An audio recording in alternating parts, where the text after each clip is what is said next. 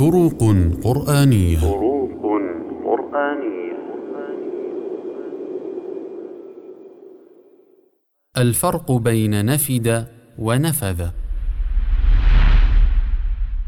نفد بالدال المهملة وكسر الفاء بمعنى فني وانتهى وذهب بأكمله ولم يبق منه شيء ومضارعه ينفد. ومن ذلك قوله تعالى قل لو كان البحر مدادا لكلمات ربي لنفد البحر قبل أن تنفد كلمات ربي ولو جئنا بمثله مددا.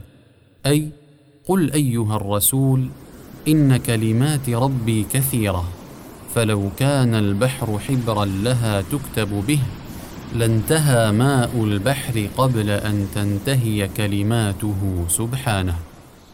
ولو أتينا ببحور أخرى لانتهت وذهبت كلها.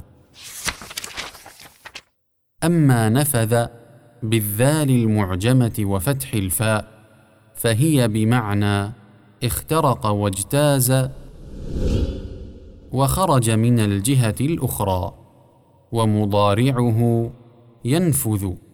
ومن ذلك قوله تعالى يا معشر الجن والإنس إن استطعتم أن تنفذوا من أقطار السماوات والأرض فانفذوا لا تنفذون إلا بسلطان.